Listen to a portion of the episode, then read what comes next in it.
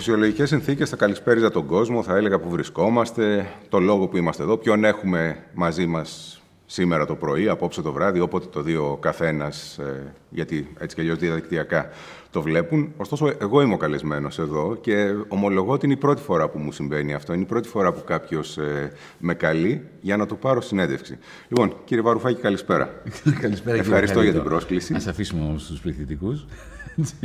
Μένουμε στον Ενικό, λοιπόν. Ε, καλησπέρα, Γιάννη. Ευχαριστώ για την πρόσκληση. Χαρά μας. Μας αρέσει να το κάνουμε αυτό. Δεδομένου ότι η πρόσκληση είναι εντελώς ανοιχτή και όπως έχουμε πει και στις προηγούμενες τέτοιες εκπομπές, ας τις πούμε έτσι, δεν υπάρχει καμία προσυμφωνία για το τι θα συζητήσουμε. Αυτό το έχω καταλάβει. Μου το είπανε τρει-τέσσερι φορές ήδη. Ρωτάτε τι θέλετε. Ε, Πώς προέκυψε αυτό, Σαν ιδέα, ποιος το, ποιος το συνέλαβε, το... Το συνέλαβε ο Δημήτρης που είναι πίσω από την κάμερα στη διάρκεια της πανδημίας και του lockdown mm-hmm. των κλειστών θεάτρων, που αποφασίσαμε να τα αναδείξουμε και να τα ανοίξουμε και ταυτόχρονα λόγω του μόνιμου αποκλεισμού που έχουμε ως μέρα 25 από τα. Αυτό ήθελα να ρωτήσω. Υπήρχε ένας φόβος δηλαδή ότι έτσι κι αλλιώς υπάρχει πανδημία, έχουν κλείσει έχουμε... τα μαγαζιά, δεν υπάρχουν ε, πολιτικές εκπομπές.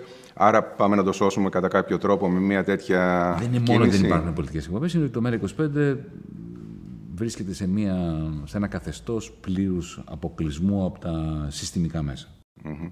Και εμείς χρησιμοποιούμε τα δικά μας μέσα.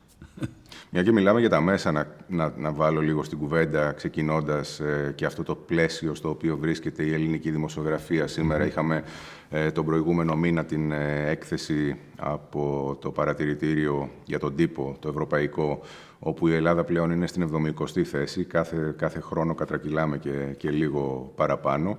Ε, υπήρχαν επισημάνσεις μέσα για την ελευθερία του τύπου και πόσο προβληματική είναι στη χώρα μας. Το παρακολουθείτε αυτό, σας προβληματίζει απολύτως, καθόλου; Απολύτως. Τώρα, τα τελευ... τους τελευταίους μήνες, βλέπουμε και διώξεις δημοσιογράφων. Στη βάση των ε, ρεπορτάζ που κάνανε.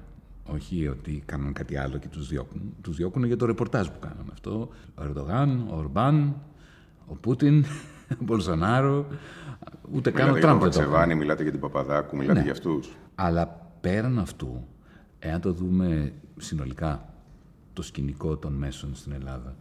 Είχαμε μια περίοδο πριν την πτώχευση και μετά την, πρόχευση, την πτώχευση της χώρας. Πριν την πτώχευση είχαμε, μετά το 89, αν εξαιρέσει την ΕΡΤ, ένα αμυντιακό σύστημα το οποίο είχε χτιστεί πάνω στη βάση της διαπλοκής. Είχε ένας μεγάλος εργολάβος του ελληνικού δημοσίου, κρατικό δίαιτος, ανάγκη να έχει πρόσβαση στην κυβέρνηση, έφτιαχνε και ένα κανάλι, ή το αγόραζε ένα κανάλι. Είχες μια δημοσιογραφία η οποία ήταν στρατευμένη στα συμφέροντα του επιχειρηματία, του κρατικοδίου του επιχειρηματία. Είχε ζημιά, αλλά δεν τον πήραζε. Ήταν μια επένδυση στο να έχει πρόσβαση στα μεγάλα έργα, στους αυτοκινητόδρομους, στα Ολυμπιακά έργα κτλ. Πτωχεύει το ελληνικό κράτος, πτωχεύει και ο εργολάβος και μετά το 2010 αυτά τα ίδια κανάλια περνάνε πλέον υπό την επίρρεια κατευθείαν της Τρόικας. Πώς, μέσω των τραπεζών. Οι τράπεζες έχουν πτωχεύσει. Η Πυραιώσια, παράδειγμα, ένα πολύ καλό παράδειγμα. Σάλα πτωχεύει η Πυραιός, διασωληνώνεται με την Ευρωπαϊκή Κεντρική Τράπεζα μέσω μνημονίων, που κρατάει ζωντανό αυτό το τραπεζικό σύστημα το πτωχευμένο, και έχεις ε, κανάλια, τα κανάλια των, ολιγα... των τέος ε, εργολάβων, τα οποία περνάνε πλέον ε, στη χρηματοδότηση χωρίς την ιδιοκτησία από τράπεζες Πυραιός, Εθνικές, Eurobank κτλ. Α. Οπότε η Τρόικα που κρατάει ζωντανές τις τράπεζες, μέσω των τραπεζών ελέγχει τα κανάλια. Αυτό δεν είναι κάτι που συμβαίνει παγκοσμίως όμως. Δηλαδή, αν κοιτάξεις το δυτικό κόσμο. Όχι. Δεν γιατί όχι; Γιατί ε, τα, τα, κράτη δεν έχουν πτωχεύσει παγκοσμίως. Δηλαδή, στη Βρετανία, στη Γερμανία δεν έχει πτωχεύσει η Γερμανία. Ούτε τα κανάλια ανήκαν. Αυτό το αλυσβερίσι όμως υπάρχει σε διαρκή βάση και σε όλες τις χώρες μεταξύ κυβερνήσεων και μέσων ιδιωτικών μέσων. Τόσο βάναυσα να έχεις ένα πτωχευμένο κανάλι μια πτωχευμένη τράπεζα. Να είναι διασωληνωμένα και τα δύο με την Τρόικα. Η οποία να έρχεται και να αναποθετεί στη Βουλή με email. Έτσι. Και ταυτόχρονα να έχει και τα κανάλια τα οποία χρηματοδοτεί άμεσα, όχι έμεσα. Τα οποία γιορτάζουν τις μνημονιακές νομοθε... νομοθεσίες ως ευρωπαϊκή ελληνική. Αυτό δεν υπάρχει. Δεν έχει ξαναγίνει σε καμιά χώρα του κόσμου. Είναι μοναδικό. Και βέβαια μετά το 2018 έχουμε μια δεύτερη φάση της μνημονιακής Ελλάδας, έτσι το βλέπουμε εμείς στο ΜΕΡΑ 25, Γιατί μετά το 18 αλλάζουν τα λίγο τα πράγματα. Μέχρι το, από το 10 μέχρι το 18, τα πρώτα 8 χρόνια των μνημονίων, ε, χάναν όλοι και μόνο αυτοί που ήταν απόλυτα και άμεσα διασωληνωμένοι με την Ευρωπαϊκή Κεντρική Τράπεζα και με την Τρόικα πήγαιναν καλά. Από το 18 αρχίζει με μια διαδικασία πώλησης των κόκκινων δανείων και διάφορες άλλες μεθόδους μέσα από τις ιδιωτικοποιήσεις όπου να, να δημιουργείται μια νέα πρόσοδος μέσα από τη χώρα που να, που να βασίζεται στην πτώχευση βέβαια και αυτή γιατί τα κόκκινα δάνεια τι είναι, είναι μια μορφή πτώχευσης η οποία μετατρέπει την πτώχευση του ενός σε πρόσοδο για τον άλλον. Για αυτό που αγοράζει, για το αρπακτικό ταμείο που αγοράζει το κόκκινο δάνειο. Οπότε έχεις μια τέτοια διαδικασία και χτίζεται λοιπόν και μια νέα προσοδοφορία μέσα στη χώρα και έρχονται και κάποιοι επιχειρηματίες, βλέπουμε Μαρινάκη, ας πούμε, που παίρνουν κάποια κανάλια, έχουν και ταμεία τα οποία αγοράζουν κόκκινα δάνεια και γίνεται λίγο, λιγότερο μοναδική αυτή η ολιγαρχική ε, διαχείριση των media. Αρχίζει και θυμίζει πιο πολύ Βραζιλία πάλι. Οι παρακολουθήσεις δημοσιογράφων, είδαμε την προηγούμενη εβδομάδα, είδα το φως της δημοσιότητας, ε, μια παρακολούθηση του Θανάση του Κουκάκη. Ε, μέσα από ένα σύστημα παγίδευσης ε, του κινητού τηλεφώνου, το οποίο είναι ένα smart ε, τηλέφωνο πλέον, όπου έχεις τα πάντα εκεί μέσα, από τα email σου μέχρι την αλληλογραφία σου, μέχρι τα, τα κείμενά σου, ε, τους διαλόγους ε, που κάνεις μέσα από το σύστημα Predator, ε, το, το, το Ισραηλινό. Ναι. Ε, είχαμε ανακοίνωση από τον κυβερνητικό εκπρόσωπο ότι ήταν μια ε, προφανώς ιδιωτική δραστηριότητα αυτή η οποία βρισκόταν πίσω από αυτή την, ε, την ενέργεια. Το αγοράζετε, σας καλύπτει μια τέτοια ανακοίνωση. Ναι, και ποιος είναι ο λόγος πίσω από αυτές τις παρακολουθήσεις. Σαφώς ιδιωτική ήταν, αλλά όλη η κυβέρνηση έτσι και αλλιώς είναι μια ανώνυμη εταιρεία, είναι μια ιδιωτική επιχείρηση η κυβέρνηση. Έτσι δεν τρέχει.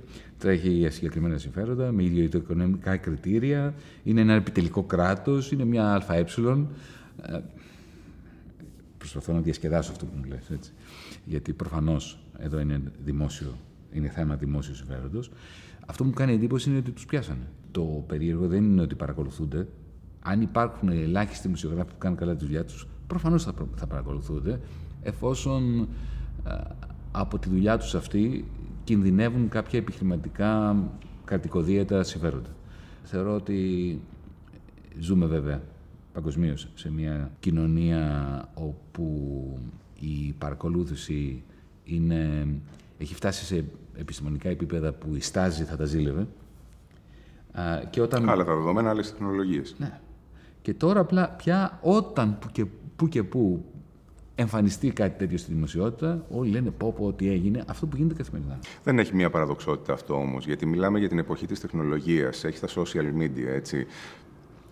Αν πίσω από τέτοιου είδους ενέργειες κρύβεται ο έλεγχος της πληροφορίας, ποιο είναι το αποτέλεσμα το οποίο πετυχαίνεις τελικά; Κοιτάξτε, εδώ υπάρχουν δύο φαινόμενα τα οποία έρχονται... Δεν ζούμε στη δεκαετία του 80, όπου ήταν ο Μαρούδας, ξέρω εγώ, που έλεγε ότι θα κατεβάσω τους δορυφόρους ε, για να σταματήσω ε, τις διαρροές. Είμαστε στο, στο 2022 πλέον.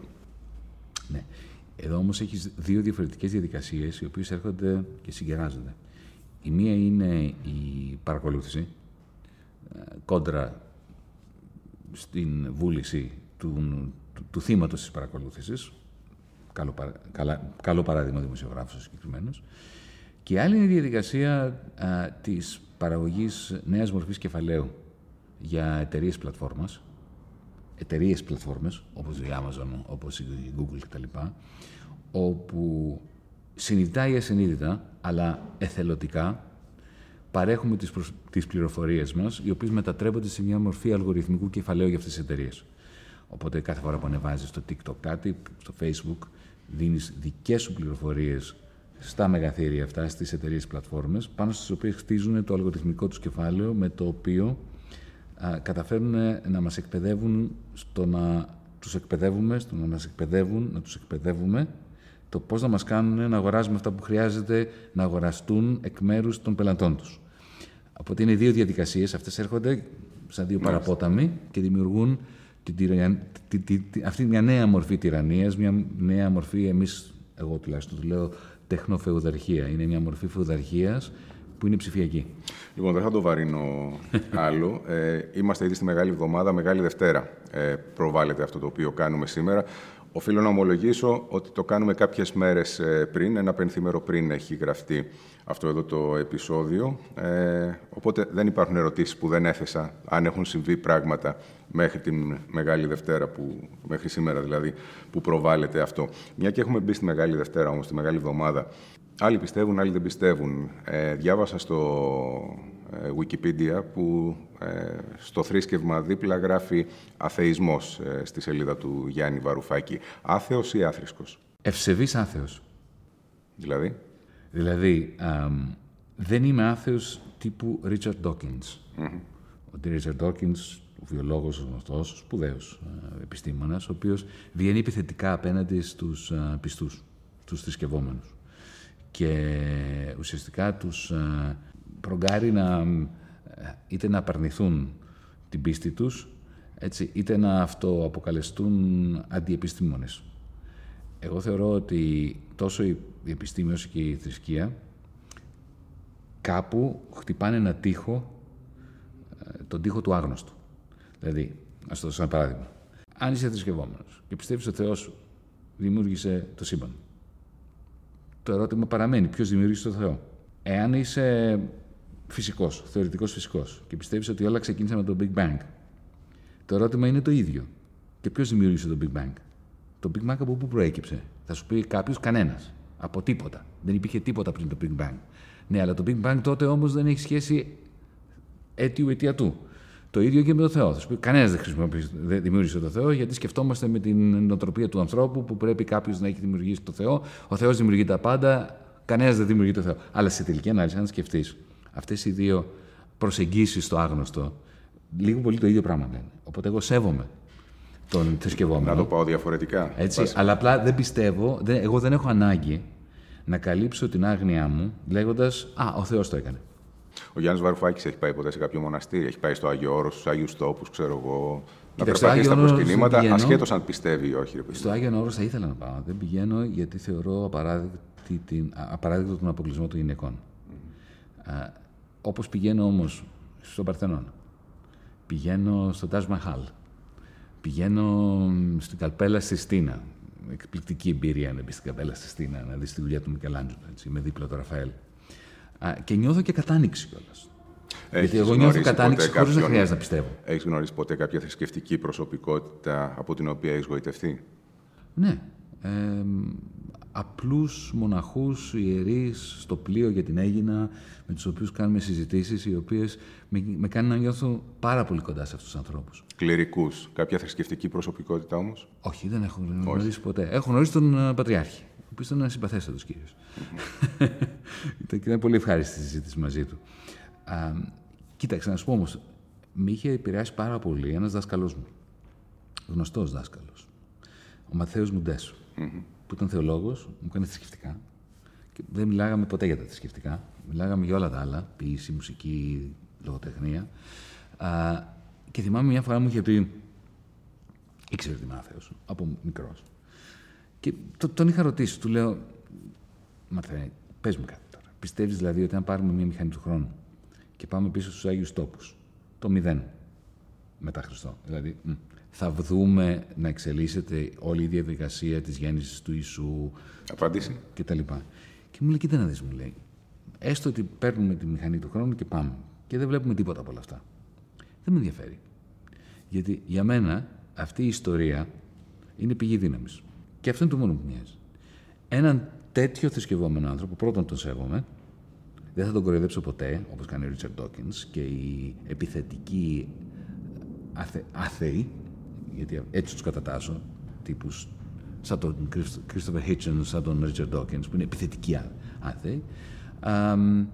και πραγματικά δεν νομίζω ότι έχει καμία άλλη σημασία αν διαφωνούμε στην ύπαρξη ή όχι του Θεού. Τώρα, τη Μεγάλη Παρασκευή, το βράδυ, επιτάφιο, ε, Α, δεν ξέρω, στην Έγινα. Μ' αρέσει η, μουσική. Ή, το, το, Μεγάλο Σάββατο, στην Ανάσταση. Η Ανάσταση δεν μου αρέσει τόσο πολύ, την έχουν χαλάσει με τις τρακαστρούχε. Στο επιτάφιο πηγαίνουμε με την πάντα, mm-hmm. γιατί καταρχάς μου αρέσει όλη η διαδικασία, όλη η τελετουργία. Και μου αρέσει και η μουσική. Μάλιστα. Άρα ήταν μια ικανή επεξήγηση αυτή ευσεβής άθεος Ναι. που δώσατε στην αρχή. Ε, η θρησκεία ενώνει ή χωρίζει τους ανθρώπους; Ε, και τα δύο, βέβαια. Όπως κάθε ιδεολογία. Είναι σαν την πολιτική κι αυτή. Ε. Σαφέστατα. Πολιτική εμπεριέχεται στη θρησκεία. Η είναι θρησκεία κομμάτι και- της. Είναι ένα και το αυτό. Τι είναι πολιτική; Η πολιτική είναι ο τρόπος με τον οποίο κοιταζόμαστε στα ματια και συνειδητοποιούμε ποιοι είμαστε μ- μέσα από την ε, αντανάκλαση του εαυτού μας στα μάτια του άλλου. Αυτό είναι πολιτική. Άρα οι θρησκευτικοί ηγέτες είναι και πολιτικοί ταυτόχρονα με ομικρον γιώτα; Ταυτόχρονα. Ταυτόχρονα. Κοίταξε, η ιδεολογία χωρίς πολιτική, η πολιτική χωρίς ιδεολογία δεν γίνεται. Η θρησκεία είναι μια μορφή ιδεολογίας, είναι η φιλοσοφία ενός ανθρώπου. Α, αν δεν αποδεχθούμε ότι βλέπουμε τον κόσμο, την κοινωνία, τους άλλους, τον εαυτό μας, μέσα από ένα φι- φι- φιλοσοφικό ιδεολογικό πρίσμα, η μη αποδοχή αυτού είναι και αυτό φιλοσοφική θέση και μάλιστα πάρα πολύ αντιδραστική. Ξέρετε τι μου έχει κάνει εντύπωση φοβερή το τελευταίο διάστημα για να έρθω λίγο και στην επικαιρότητα και να σας πάω στην... ε, Να σε Τώρα πάω γύρι- γύρισε στον πληθυσμό. να, να, να σε πάω. ε, δεν το έχω. Όταν είναι οι κάμερες, δεν ξέρω. λοιπόν, ε, να σε πάω στο, στην επικαιρότητα. Ε, έχουμε στην Ουκρανία ένα πόλεμο, ο οποίος ε, έχουμε τη ρωσική εισβολή. Έχει μια παραδοξότητα όμως αυτός ο πόλεμος. Ε, είναι από τους λίγους πολέμους που θυμάμαι στην ε, σύγχρονη ιστορία. Έχουν υπάρξει. Ωστόσο, δεν είναι σύνηθες να βλέπεις δύο λαούς οι οποίοι πιστεύουν στον ίδιο Θεό έτσι, και στο ίδιο δόγμα την ίδια χρονική στιγμή. Δύο χριστιανούς ορθόδοξους λαούς, οι οποίοι πολεμούν ο ένας τον άλλον αυτή τη στιγμή. Είχαμε συνηθίσει να βλέπουμε άλλου είδους ε, σειράξεις, ε, διαφορετικά δόγματα, διαφορετικές ε, θρησκείες. Δεν έχει μια παραδοξότητα αυτό το πράγμα. Δεν θα έπρεπε, αν μη τι άλλο, η θρησκεία τουλάχιστον σε αυτό το επίπεδο να μην επιτρέπει να συμβαίνουν τέτοιου είδους πράγματα. Αν σκεφτείς ότι οι πιο σκληροί πόλεμοι στην Ευρώπη γίναν μεταξύ χριστιανών, ως αποτέλεσμα αυτής της μεγάλης σύγκρουσης, η οποία δεν ήταν και τόσο πολύ ιδεολογική ούτε θρησκευτική, έτσι, ήταν γεωπολιτική, προέκυψαν διαφορετικά σχίσματα. Α, προτεστάντες, α, ε, καλβινιστές, α, καθολικοί. Ο Μακεδονικός αγώνας, η Βαλκανική πόλεμη, δεν ήταν ως επιτοπλίστων μεταξύ Ορθοδόξων. Βούλγαροι, Έλληνες, Σέρβοι. Ε; Α, όταν θέτεις το ερώτημα δεν θα έπρεπε η θρησκεία... Προφανώς ο- όταν, όταν υπ- υποτίθεται ο Ιησούς έλεγε αγαπάτε αλλήλους, ε, δεν έλεγε σκοτώστε αλλήλους. Μου κάνει φοβερή εντύπωση επίσης ότι δεν Αλλά ο υπήρξε μια Ιησούς θα ήταν ο καταδικαστική. πρώτος που θα σταυρωνόταν να ξαναγύρναγε. Ό- Όπως θυμόμαστε και από την Jeanne d'Arc, τη φοβερή ταινία, όπου ο George Bernard Shaw είχε γράψει το σενάριο και η Jeanne d'Arc επιστρέφει. Όχι, θέλει να επιστρέψει και στο τέλος της ταινίας και της λένε μην επιστρέψεις, γιατί αν επιστρέψεις θα σε ξανακάψουμε, έτσι. Επειδή έχω θητεύσει και στου- στους Αγίους τόπους, έχω μια 15 ετία που ήμουν σαν ανταποκριτής ε, στην Μέση Ανατολή με βάση με έδρα την Ιερουσαλήμ, παρακολουθώ τα, τις, τα εκκλησιαστικά. Ε, μου έκανε εντύπωση επίσης το γεγονός ότι η Εκκλησία της Ρωσίας κράτησε αποστάσεις από αυτό το οποίο συμβαίνει. Έβγαλε μια ανακοίνωση η οποία ήταν ε, νύπτωτας χείρας μου. Ε, να προσπαθήσουμε να μην έχουμε, τάξη, να μην έχουμε ε, θύματα στις τάξεις ε, των αμάχων ήταν ε, η δήλωση που έκανε. Τελεία και παύλα αυτό. Περιμένατε κάτι περισσότερο εσείς; Περίμενες κάτι περισσότερο εσύ; Κοιτάξτε, δεν μπορώ να σου πω γιατί δεν γνωρίζω τα εκκλησιαστικά ζητήματα. Ξέρω τη σύγκρουση μεταξύ Ρωσικής ε, Εκκλησίας και Ουκρανικής Εκκλησίας. Είναι το payback από τη Ρωσική Εκκλησία στην, ε, Δεν, ε, δεν στην μπορώ να ξέρω, δεν αυτοκεφαλία τα της. γνωρίζω καλά αυτά. Αλλά ε, γνωρίζουμε πολύ καλά ότι ε, εκεί που μπαίνει ο εθνικισμός δημιουργούνται νέες διαιρέσεις, νέες συγκρούσεις και οι θρησκείες έχουν την τάση να προσαρμόζονται στις ανάγκες του εθνικισμού και όχι, να- όχι το ανάποδο. Τον πόλεμο στην Ουκρανία τον ε, περίμενες; Ήταν ε, έκπληξη, ήταν κάτι αναμενόμενο; Ήταν έκπληξη. Ήταν έκπληξη. Κοίταξε, περίμενα ότι ο Πούτιν θα έμπαινε στον Ντόνμπας. Άντε και στη Μαριούπολη. Αυτό που προ- προσπάθησε να μπει ταυτόχρονα από τη Λευκορωσία, να κάνει απόβαση κοντά στην ε, Οδυσσό, να περάσει από, από την ε, Κρυμαία σε όλο το πλάτος και το μήκος της Ουκρανίας, αυτό πρέπει να πω ότι δεν το περίμενα. Θεωρώ ότι είναι τεράστιο σφάλμα του, όχι μόνο έγκλημα, αλλά ήταν και στρατηγικό λάθος. Α, το πληρώνει, το πληρώνουν οι Ουκρανοί, το πληρώνει όλη η Ευρώπη, το πληρώνει ένας κόσμος ο οποίος μ, λόγω και του πολέμου στην Ουκρανία θα γίνει φτωχότερος, θα πλησιάσει πιο, πιο κοντά, πλησιάζουμε πιο κοντά στην κλιματική καταστροφή, όχι μόνο λόγω του πολέμου, αλλά λόγω του ότι επιστρέφουμε στα ορεικτά καύσιμα αντί να πηγαίνουμε στην πράσινη μετάβαση. Ένας κόσμος ο οποίος διαιρείται όλο και περισσότερο σε μπλοκ, ένα νομισματικό σύστημα το οποίο κατακαιρματίζεται, ε, μια ανθρωπότητα η οποία πλήττεται από όλη αυτή την ιστορία και ένα ΝΑΤΟ και οι Ηνωμένες Πολιτείες οι οποίες τρίβουν τα χέρια τους. Την εξέλιξη του πολέμου μπορείτε να τη μπορείς να τη φανταστείς, μπορείς να την προβλέψεις. Κοίταξε. Ποιο είναι το καλό σενάριο; Εδώ, ε, εδώ ποιο είναι το κακό σήμερα. σενάριο; Αν μπορείς να μιλάς για ένα καλό σενάριο, αλλά σε ναι. κάθε περίπτωση ποιο είναι το, το σύντομο τέλος αυτού του πολέμου και ποια η διάρκεια του, αν τραβήξει και τι θα Τα περιθώρια έχουν στενέψει πολύ. Δηλαδή, θα, θα σου απαντήσω ίσως λίγο διαφορετικά πριν από δύο-τρεις εβδομάδες. Τα, τα περιθώρια όμως έχουν στενέψει πολύ τώρα. Το κακό σενάριο είναι να έχουμε ένα Αφγανιστάν στην περιφέρεια της Ευρωπαϊκής Ένωσης για τα επόμενα δέκα χρόνια. Τι θα γίνει στο τέλος, ακόμα και να κερδίσει η γύριση, να γίνει δηλαδή πραγματικά κάτι σαν αυτό που έγινε το Αφγανιστάν μετά την ε, εισβολή της Σοβιετικής Ένωσης. Δηλαδή 10 χρόνια εμφύλιος πόλεμος, με τους Ρώσους να φύγουν τελικά ιτημένοι, έστω και να γίνει και αλλαγή καθεστώτος.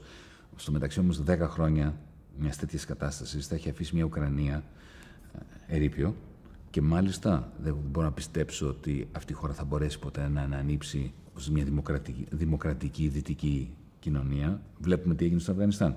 Γιατί κάποιοι μου λένε, είδες οι Αφγανοί λέει, κέρδισαν τους Σοβιετικούς. Ναι, αλλά κοίταξε πώς είναι το Αφγανιστάν. Από τότε δεν μπορεί να σταθεί αυτή η χώρα. Είναι, ε, είναι τοξικό το κλίμα. Όχι μόνο η γη από τα χημικά, από, τα, από τις βόμβες, αλλά και η κοινωνία. Α, αυτό είναι το κακό σενάριο. Το κακό σενάριο είναι παγιοποίηση ενός Αφγανιστάν στην περιφέρεια της Ευρωπαϊκής Ένωσης. Το καλό σενάριο, που δεν είναι καλό, απλά είναι καλύτερο, θα είναι μια συμφωνία να υπάρξει μια συμφωνία την οποία αντιπαθούν όλοι, που αφήνει όλους ανικαροποιητού, αλλά που τελικά επιτρέπει στην Ουκρανία να ζήσει. Κρίση, είναι εντυπωσιακό, επειδή έχω βρεθεί στο Αφγανιστάν αρκετές φορές. Ε, την πρώτη φορά που βρέθηκα στο Αφγανιστάν, που ήταν το 2000, ε, που είδα φωτογραφίες, μου δείχνανε φωτογραφίες κάποιοι που επισκέφτηκα σε κάποια σπίτια, δεν ξέρω αν έχεις πάει ποτέ στο Αφγανιστάν, από το παρελθον από πριν τη Σοβιετική ε, εισβολή, όπου ε, υπήρχαν φωτογραφίες γυναικών όπου δεν έβλεπες όχι μπουργκα. Κυκλοφορούσαν με το τελευταίο ταγέρ που ήταν στη μόδα την περίοδο εκείνη. Φαντάζομαι για Καμπούλ. Μιλάω για Καμπούλ. Ναι. ναι. ναι Αλλά ναι, βλέπεις τι ένστικτα ξυπνάει τελικά στους ανθρώπους, στους ντόπιους κάθε χώρας η, η ξένη παρουσία ε, με βίαιο τρόπο. Ο πόλεμος αυτός τον οποίο παρακολουθούμε στο, στην Ουκρανία, όλοι απέφχονται έναν παγκόσμιο πόλεμο. Ε, δεν έχει παγκόσμια χαρακτηριστικά αυτός ο πόλεμος όμως αυτή τη στιγμή, έστω και αν δεν εμπλέκονται με φυσική παρουσία άλλες χώρες. Είναι ίσως ο πρώτος πραγματικά παγκόσμιος πόλεμος.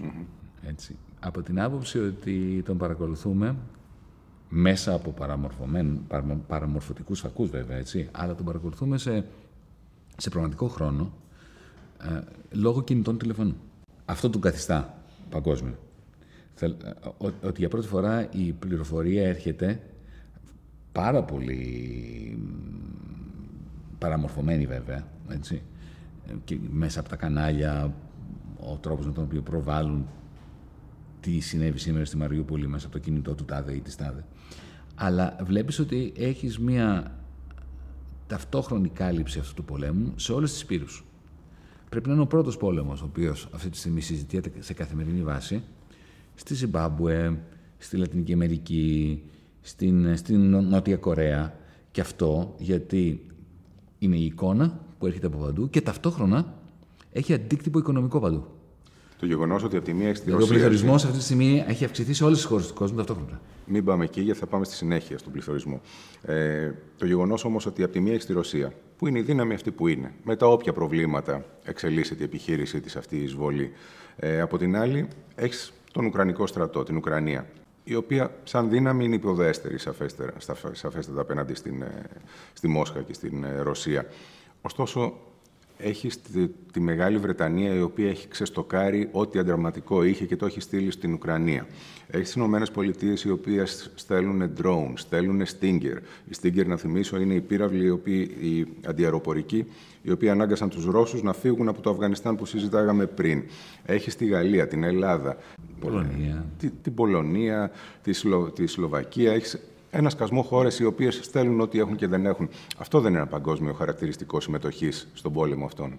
Ναι, αλλά νομίζω ότι η, η, είχαμε και άλλους πολέμους στους οποίους υπήρχε μία τέτοιου είδους συμμετοχή. Μην ξεχνάς τον πρώτο πόλεμο του κόλπου, που υπήρχε μια συμμαχία εναντίον του Ιράκ τότε, η οποία ήταν, είχε και τη Σοβιετική Ένωση μέσα, την τέο Σοβιετική Ένωση, τη Ρωσία. Έτσι.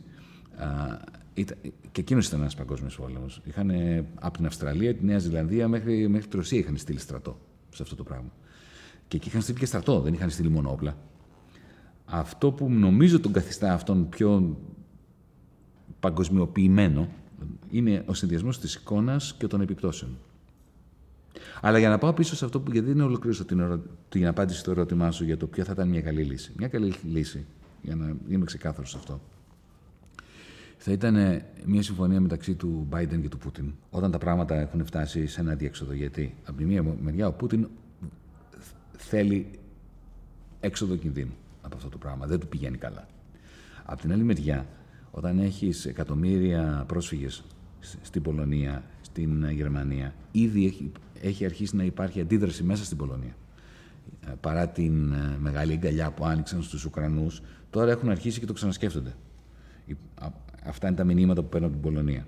Αν περάσουν 6, 7, 8 μήνες, 2,5 εκατομμύρια, 3 εκατομμύρια Ουκρανοί στην Πολωνία θα, θα είναι μεγάλο πρόβλημα για τη Δύση. Εάν ο πληθωρισμός, ο οποίος χτυπάει και τις ΗΠΑ, οδηγήσει τον Biden στο να χάσει την πιθανότητα επανεκλογής ή του αυτού του ή κάποιου δημοκρατικού στο αξίωμα του Πρόεδρου της Αμερικής. το καλό σενάριο αυτό, δεν το προ, προβλέπω. Προσπαθώ να το καταγράψω ποιο θα ήταν. Να υπάρξει μια συνάντηση Putin-Biden να τα βρουν. Και να τα βρουν στη βάση. Μαζί με, την, με το Ζελένσκι από τη μία μεριά και την Ευρωπαϊκή Ένωση από την άλλη. Μια συμφωνία αποχώρησης των ρωσικών στρατευμάτων από τα εδάφη τα οποία έχει κατακτήσει η Ρωσία μετά την 24η Φεβρουαρίου, με κάποιες εξαιρέσεις. Και γιατί έγινε όλο αυτό; Θα σου πω. Ε, τι θα παρουσιάσει ο Πούτιν ως νίκη. Πρώτον, την κατάργηση, την ματέωση όλων των κυρώσεων ή των περισσότερων κυρώσεων εναντίον της ρωσικής οικονομίας. Δεύτερον, την αναγνώριση ότι η Ρωσία είχε ένα θέμα όσο αφορά την επέκταση του ΝΑΤΟ. Την εγγύηση των ΗΠΑ ότι η Ουκρανία δεν θα μπει στο ΝΑΤΟ. Οπότε ο Πούτιν θα γυρίσει στη Μόσχα και θα πει: Είδατε, κατάφερα να σταματήσω την προσανατολάς επέκταση του ΝΑΤΟ. Αυτό πήγα να κάνω και το πέτυχα. Για τον Ντόνμπας. Μα έχει μιλήσει για αποναζιστικοποίηση της χώρα. Θα πει το Θα πει, κοίταξε, να δεις, κάτι πρέπει να δώσει κι αυτός. Αλλά ε, το ερώτημα είναι αν θέλει έξοδο κινδύνου, τι μπορεί να επιχειρηματολογήσει ότι κέρδισε; Μία διακοπή της, η ματέωση της επέκτασης του ΝΑΤΟ στην Ουκρανία είναι ένα μεγάλο λάφυρο για τον Πούτιν. Αν πει ότι στον Ντόνμπας έχει αποστρατιωτικοποίηση, δηλαδή φεύγουν τα στρατεύματα τόσο των Ουκρανών όσο και της Ρωσίας. Και έχεις διεθνείς εγγυήσεις για δικοινοτικές διαδικασίες τύπου συμφωνίας της Μεγάλης Παρασκευής Good Friday Agreement για τη Βόρεια Ιρλανδία, όπου έχεις μια κατάσταση μεσοβέζικη, με μια κοινή κυριαρχία, όπως, γιατί η Βόρεια Ιρλανδία, με το, κακά τα ψέματα, είναι κοινή κυριαρχία μεταξύ του Δουβλίνου και του Λονδίνου, έτσι, με την ε, ε, εποπτεία από τη μία μεριά της Ευρωπαϊκής Ένωσης και της Αμερικής από την άλλη. Με μια κυβέρνηση η οποία έχει υπουργό από τη μία κοινότητα και υφυπουργό από την άλλη και πρέπει να συμφωνήσουν και οι δύο για να γίνει οτιδήποτε. Μια τέτοια συμφωνία για τον Ντόνμπας θα μπορούσε να περιγραφεί από τον Πούτιν ως μια μεγάλη κατάκτηση μαζί με, την, με μια ουδέτερη Ουκρανία. Σου λέω ποιο είναι το καλό σενάριο; Αυτό θα ήταν ένα, ένα σοβαρό σενάριο. Η Κρυμαία να, να μπει στο, στο, στο ράφι, να συζητηθεί τα επόμενα 20 χρόνια. Έτσι θα μπορούσε να, να υπάρξει μια λύση.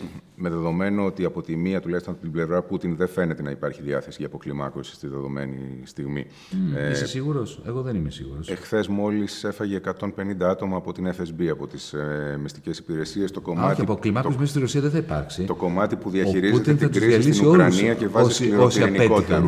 Επίσης, φέρνει τον στρατηγό ο οποίος διαχειρίστηκε το κομμάτι των μαχών στη Συρία για να αναλάβει μέρος των επιχειρήσεων στην Ουκρανία. Αυτά δείχνουν μάλλον κλιμάκωση και όχι ναι, αποκλιμάκωση. Αλλά για πόσο. Για πόσο ωραία, Από αυτό, την άλλη, αν δεν υπάρχει καμία λίγο... εμφιβολία ότι ο Πούτιν θέλει να, να, να, πάρει τη Μαριούπολη, να πάρει όλο το, το διάδρομο έτσι, από τον Ντόνμπας μέχρι την Κρυμαία. Θέλει να το πάρει αυτό.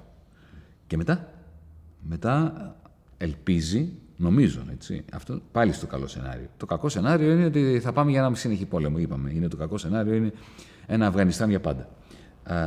Οι Ηνωμένες Πολιτείες Αμερικής χρειάζονται άμεση ε, κατάπαυση του πυρός ε, στην Ουκρανία. Σε καμία περίπτωση. Αλλά κάποια στιγμή θα χρειαστούν. Αυτή τη στιγμή πουλάνε 100 δισεκατομμύρια ευρώ όπλα στη Γερμανία. Είναι η, μεγάλη τους χαρά, τρίβουν τα χέρια τους. Έχεις ε, τους Τεξανούς από το Νέο Μεξικό, πετρελαιάδες που με οριζόντια εξόριξη καταστρέφουν τη χώρα τους, αλλά θέλουν να πουλήσουν όλο το υγροποιημένο αυτό αέριο που θα παράξουν ε, στην Ευρωπαϊκή Ένωση, ιδίως άμα κλείσει στρόφικα ε, του Nord Stream 1. Οπότε υπάρχουν πολύ σημαντικά συμφέροντα στις ΗΠΑ που δεν θέλουν κατάπαυση πυρός. Όμως υπάρχουν και άλλοι στην Αμερική αυτή τη στιγμή. Υπάρχουν εταιρείες οι οποίες πλήττονται βάναυσα με την αύξηση του πληθωρισμού. Υπάρχει Silicon Valley που δεν το θέλει με τίποτα όλο αυτό που γίνεται. Υπάρχει Wall Street που δεν το θέλει αυτό που γίνεται. Η αφύπνιση του ΝΑΤΟ εξισορροπεί αυτά τα, αυτό το, το, το βαρύδι το οποίο... Κοιτάξτε, νομίζω ότι αυτό το κεφαλαιοποιούν. Δηλαδή το ΝΑΤΟ έχει πάρει απάνω του και, και για τις επόμενες δεκαετίες έχει σιγουρεύσει την ύπαρξή του λόγω του πολέμου της Ουκρανίας. Δεν θα πάει προς τα πίσω αν υπάρξει ειρήνευση στην Ουκρανία. Οπότε αυτό το κέρδισε το ΝΑΤΟ. Γι' αυτό προσπαθώ να είμαι όσο γίνεται περισσότερο ελπιδοφόρος και αισιόδοξος ότι το σενάριο, το, το, το, το μη χείρον, μιας ε, συμφωνίας μεταξύ Αμερικής και Ρωσίας δεν είναι εντόλως παράλογο και μη ρεαλιστικό. Παίζει. Και ένα τελευταίο για να κλείσουμε το κομμάτι της ε, Ουκρανίας. Οι κυρώσεις οι οποίες επιβλήθηκαν στην ε, Μόσχα, στη Ρωσία, είναι ικανές να επηρεάσουν την καθημερινότητα των πραγμάτων σε μια χώρα του μεγέθους όπως ε, η Ρωσία; Επηρεάζουν την καθημερινότητα των ανθρώπων. Δεν υπάρχει καμία εμφολία αυτό εκεί. Έτσι. για το μέσο Ρώσο, για τη μέση Ρωσίδα, είναι, είναι μεγάλο πλήγμα. Α, θα επηρεάσουν και βασικά ζητήματα, όπως για παράδειγμα τα, τα, αεροπλάνα, τα επιβατικά αεροπλάνα στη Ρωσία θα, θα πάψουν να πετάνε μετά από λίγο, γιατί είναι Boeing και είναι Airbus, οπότε δεν θα έχουν service. Α, αν έχεις iPhone γίνεται άχρηστο. Βέβαια, παίρνεις Huawei, το οποίο θα είναι μια χαρά. Αλλά ναι, θα υπάρξει, υπάρχει αντίκτυπος. Υπάρχει ακρίβεια, υπάρχει, ε, υπάρχει ένας οικονομικός αντίκτυπος για τον μέσο Ρώσο, τη μέση Ρωσίδα. Για τον Πούτιν, κανένας. Αλλά κανένας. Δηλαδή. Και έχουμε και το παράδειγμα του Ιράν, το οποίο κοντά 30 χρόνια θα Όχι, είναι χειρότερο αυτό από, από την, στην περίπτωση του Ιράν. Στο Ιράν υπήρξε πλήγμα στην οικονομία του κράτους, στα δημόσια οικονομικά. Στη Ρωσία υπάρχει βελτίωση. Αυτή τη στιγμή, κοίταζα τώρα λίγο πριν έρθουμε ε, χτες, χτες για μας, πριν από μια εβδομάδα για σας, α, δημοσίευσαν τα στοιχεία για το συζυγείο πληρωμών. Και βλέπεις ότι η Ρωσία πηγαίνει για ένα εμπορικό πλεόνασμα φέτος 240 δισεκατομμυρίων δολαρίων. Το μεγαλύτερο στην ιστορία της. Δεν τους βγαίνει όμως αυτό το οποίο επιχειρούν να κάνουν. Δηλαδή, εχθές επίσης, μια εβδομάδα πίσω σε σχέση με τον κόσμο που μας βλέπει αυτή τη στιγμή, αθέτησαν μια πληρωμή, έτσι, την οποία επιχείρησαν να κάνουν για τους σιδηροδρόμους τους ρωσικούς σε ρούβλια. Ε, η Standard Poor's δεν τη δέχτηκε. Ε, Ποιος χάνει από αυτό; Έχουν, έχουν δεν μπροστά χάνει η Ρωσία από αυτό. Γιατί δεν χάνει; Σε, σε καμία περίπτωση. Ε, ο Πουτίν γελάει μας. Γιατί ουσιαστικά αυτό που συνέβη είναι το εξής. Είναι σαν εσύ να χρωστάς στον Δημήτρη χίλια ευρώ να τα έχεις στην τράπεζα, να θέλεις να πληρώσεις τον Δημήτρη και εγώ να έρθω και να σου παγώ το λογαριασμό και σου δεν μπορείς να πληρώσεις τον Δημήτρη. Ναι, αλλά στο τέλος της ημέρας, όταν τελειώσει αυτό το πράγμα, έτσι και αλλιώς θα το πληρώσεις. Θα το πληρώσεις με τους τόκου που θα έχει oh. επιβαρυνθεί. Μπα. Κάποια στιγμή η κρίση θα τελειώσει. Μπα. Τα χρέη ε, μένουν ε, μέσα. Διαφωνώ. Θα με επιτρέψεις να σου πω ότι διαφωνώ. Γιατί δεν υπάρχει δικαστήριο το οποίο να σου καταλογίσει ότι δεν πλήρωσε όταν θέλει να πληρώσεις, έχεις τα να πληρώσεις και δεν σε αφήνει κάποιος τρίτος να πληρώσεις. Ε, σε αυτό έχουν δίκιο οι Ρώσοι.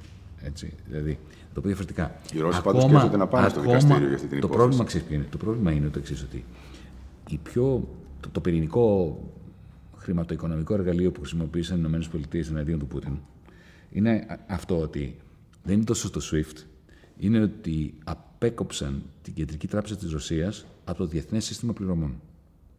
Ουσιαστικά 800 δισεκατομμύρια δολάρια που είχε η Κεντρική Τράπεζα της Ρωσίας σε όλο το δολαροποιημένο σύστημα πληρωμών, δεν, δεν, δεν έχει πρόσβαση σε αυτό.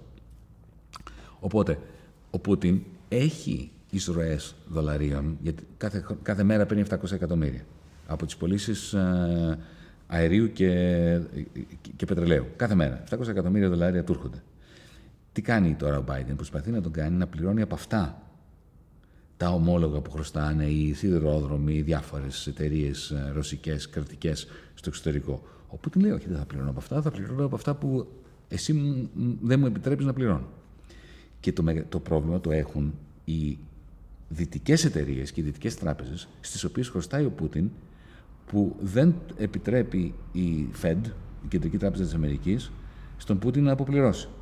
Είναι πρόβλημα της Δύσης αυτό, δεν είναι πρόβλημα για τον, ε, για τον Πούτιν. Γιατί, να σου το πω διαφορετικά, το μόνο πρόβλημα που έχεις όταν δεν πληρώνεις, όταν είσαι Αργεντινή και κάνεις default, έτσι, όταν είσαι Ελλάδα και κάνεις default, το πρόβλημα που έχεις είναι ότι δεν σε ξαναδανείσουν μετά. Ναι, αλλά οι ξένοι επενδυτές, έτσι, creditors, πιστωτές, δανειστές, όταν δουν ότι εσύ έχεις λεφτά, αλλά κάποιος τρίτος δεν σε αφήνει, με το που θα τελειώσουν αυτές οι κυρώσεις και θα σε αφήνουν, δεν έχουν λόγο να μην σε εμπιστεύονται. Γιατί δεν ήσουν εσύ που έχει αποφασίσει να μην πληρώνεις. Λοιπόν, και για να κλείσουμε το κομμάτι, δεν θα, δεν θα μπω τώρα στην ομιλία του Ζελένσκι στο Κοινοβούλιο. Ε, τα έχετε πει ήδη και τις ε, προηγούμενες ημέρες. Ε, θα μείνω όμως στο κομμάτι των ε, δύο μαχητών του, του Αζόφ, οι οποίοι βγήκαν από την ε, Μαριούπολη και τοποθετήθηκαν στο ελληνικό Κοινοβούλιο. Προφανώς υπήρχε αρκετός χρόνος για να κοπεί αυτό. Γνωρίζανε 15 ε, λεπτά, όλα αυτά είναι γνωστά, έχουν διαρρεύσει και έχουν συζητηθεί. 15 ε, λεπτά νωρίτερα θα μπορούσαν να το έχουν διαχειριστεί. Ήταν μια συνειδητή επιλογή, θεωρείτε, να παίξουν αυτές οι δηλώσεις από την πλευρά του Προεδρείου της Βουλής; Δεν γνωρίζω. Είναι αρκετά ανίκανοι να τους ξεφύγει. Δεν έχει σημασία όμως. Έστω τους ξέφυγε. Ο Πρόεδρος της Βουλής ήταν εκεί. Τι βλέπει; Βλέπει δύο ανθρώπους, άσχετο τι είναι, Ναζί ήταν, έτσι, άσχετο από αυτό. Σύμφωνα με τον κανονισμό της Βουλής, μόνο ένας αρχηγός κράτους μπορεί να απευθυνθεί ή κάποιος που τον έχεις προσκαλέσει ως Προεδρία της Βουλής να απευθυνθεί στους βουλευτές, στην Ολομέλεια. Έχει το δικαίωμα να απευθυνθεί. Άρα εκεί δηλαδή, ένα φάουλ το κόβεις. Ε, εδώ, εδώ ήταν ένα τεράστιο, όχι μόνο φάουλ, ήταν μια προσβολή απέναντι στο Ελληνικό Κοινοβούλιο και έχεις ένα πρόεδρο της Βουλής που είτε έχει συμπράξει σε αυτό, οπότε γι' αυτό έχουμε αποσύρει την εμπιστοσύνη μας στον κύριο Τασούλα ως μέρα 25 και το λέω αυτό γιατί τον είχαμε ψηφίσει. Ω ήθιστε, ψηφίζεις τον προτινόμενο από τον νέο Πρωθυπουργό Πρόεδρος της Δημοκρατίας, Πρόεδρος της Βουλής, ανεξάρτητα από το αν συμφωνείς μαζί του ή όχι. Η δεύτερη πιθανότητα είναι ε, όχι να έχει συμπράξει, αλλά να έμεινε και αυτός εμβρόντιτος όπως έμειναν όλοι οι υπόλοιποι εμβρόντιτοι. Ναι, σε αυτή την περίπτωση όμως γιατί σηκώθηκε στο τέλος όρθιος και χειροκροτούσε. Γιατί όταν είσαι όρθιος και κάνεις standing ovation και χειροκροτείς, επικροτείς αυτή την προσβολή στο Ελληνικό Κοινοβούλιο. Να άλλος ένας λόγος να αποσύρουμε την εμπιστοσύνη μας από τον κύριο Τασούλα. Λοιπόν, βλέπω το χρόνο και περνάει γρήγορα. Ε, καλή κουβέντα, αλλά πάμε λίγο στα, στον αντίκτυπο ε, σε αυτά που έφερε μαζί του ο πόλεμος. Είχαμε μια πανδημία. Έτσι, η οποία έτσι κι αλλιώς η πανδημία είναι κάτι το οποίο ε, σε επίπεδο οικονομίας χάνεις τη ρουτίνα σου, χάνεις την καθημερινότητά σου, χάνεις ε, αυτό που οι αγορές είναι μαθημένες, να κοιτάνε το ρολόι, τώρα ανοίγουμε, τώρα κλείνουμε, τι πιάσαμε, τι χάσαμε. Ε, περνάει αυτό έχοντας μια λαβωμένη, αφήνοντας πίσω μια λαβωμένη οικονομία σε παγκόσμιο επίπεδο, όσο εντυπωσιακό και αν είναι, γιατί σε ένα παγκοσμιοποιημένο επίπεδο περιμένεις ότι θα υπάρχει μια θωράκιση η οποία θα είναι τέτοια που να αντέχει σε κλειδονισμούς, σε κραδασμούς.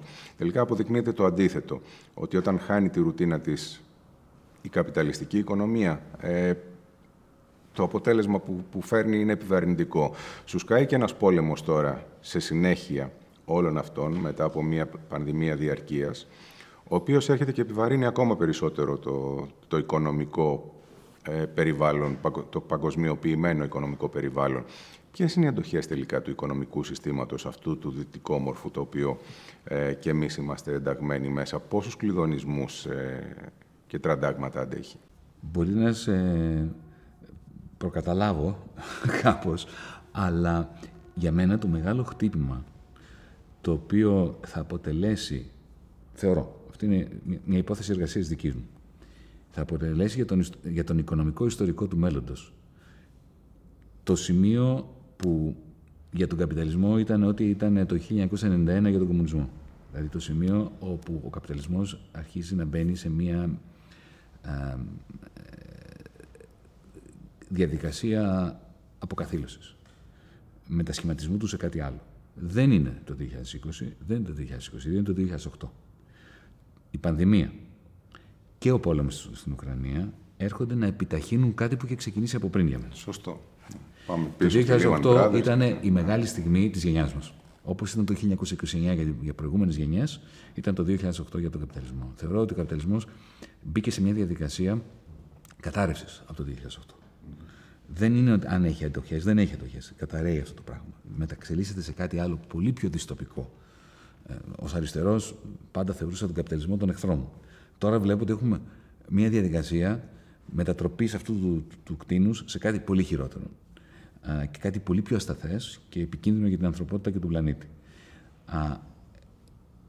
Η πανδημία τι έκανε; Επιτάχυνε τη διαδικασία με την οποία η κερδοφορία αντικαθίσταται, η ιδιωτική κερδοφορία, το ιδιωτικό κέρδος των καπιταλιστών αντικαθίσταται από το χρήμα των κεντρικών τραπεζών.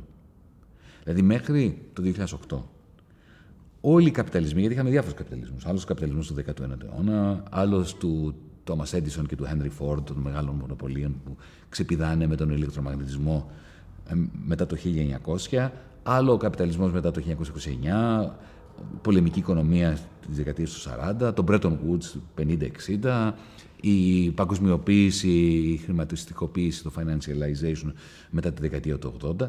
Όλοι αυτοί οι καπιταλισμοί διέφεραν ο ένας από τον άλλο. Αλλά είχαν δύο πράγματα κοινά.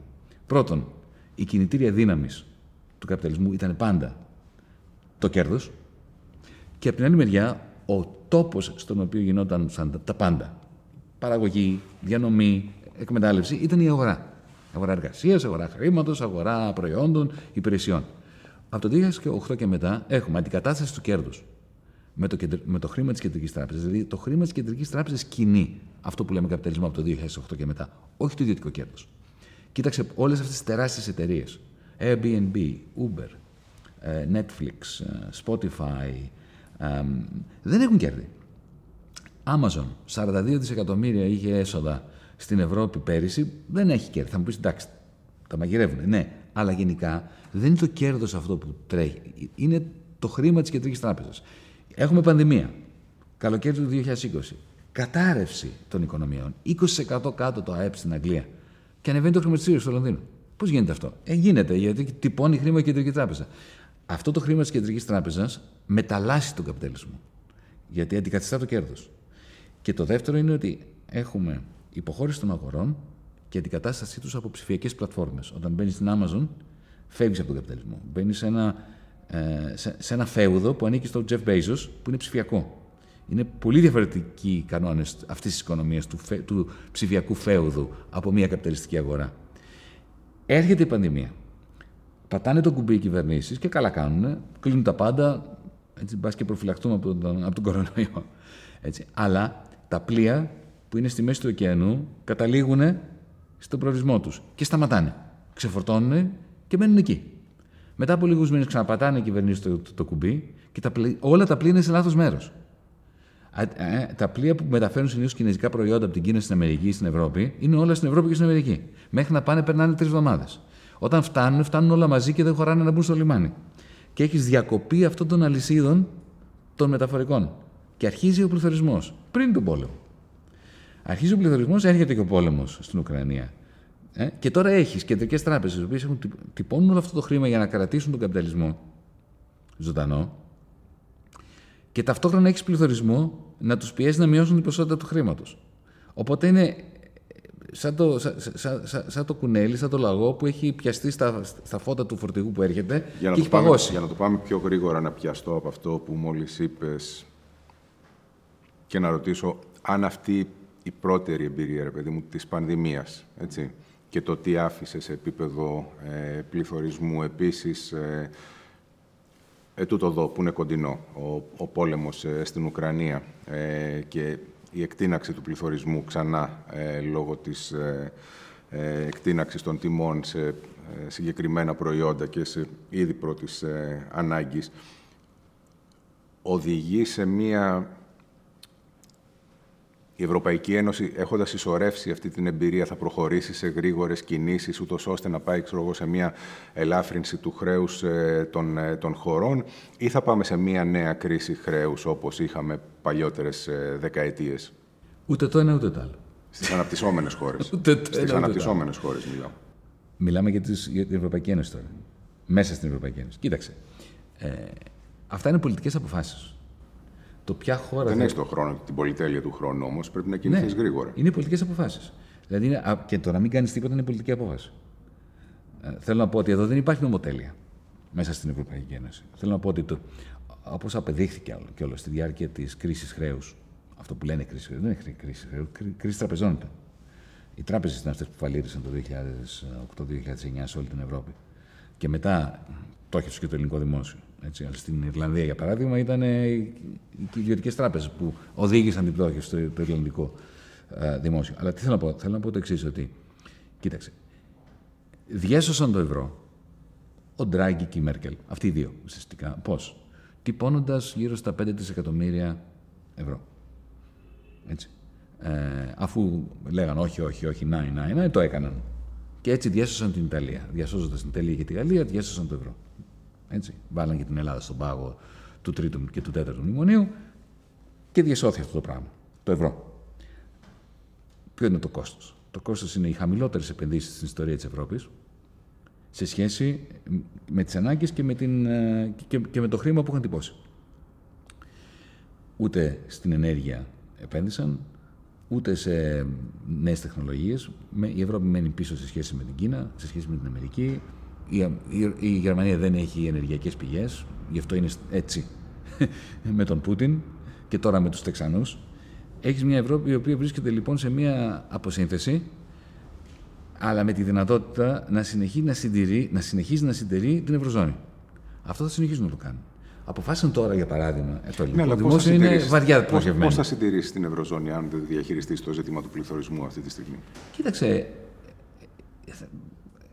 ο πληθωρισμός δεν αποτελεί απειλή για την Ευρωζώνη. Ο αποπληθωρισμός ήταν απειλή για την Ευρωζώνη.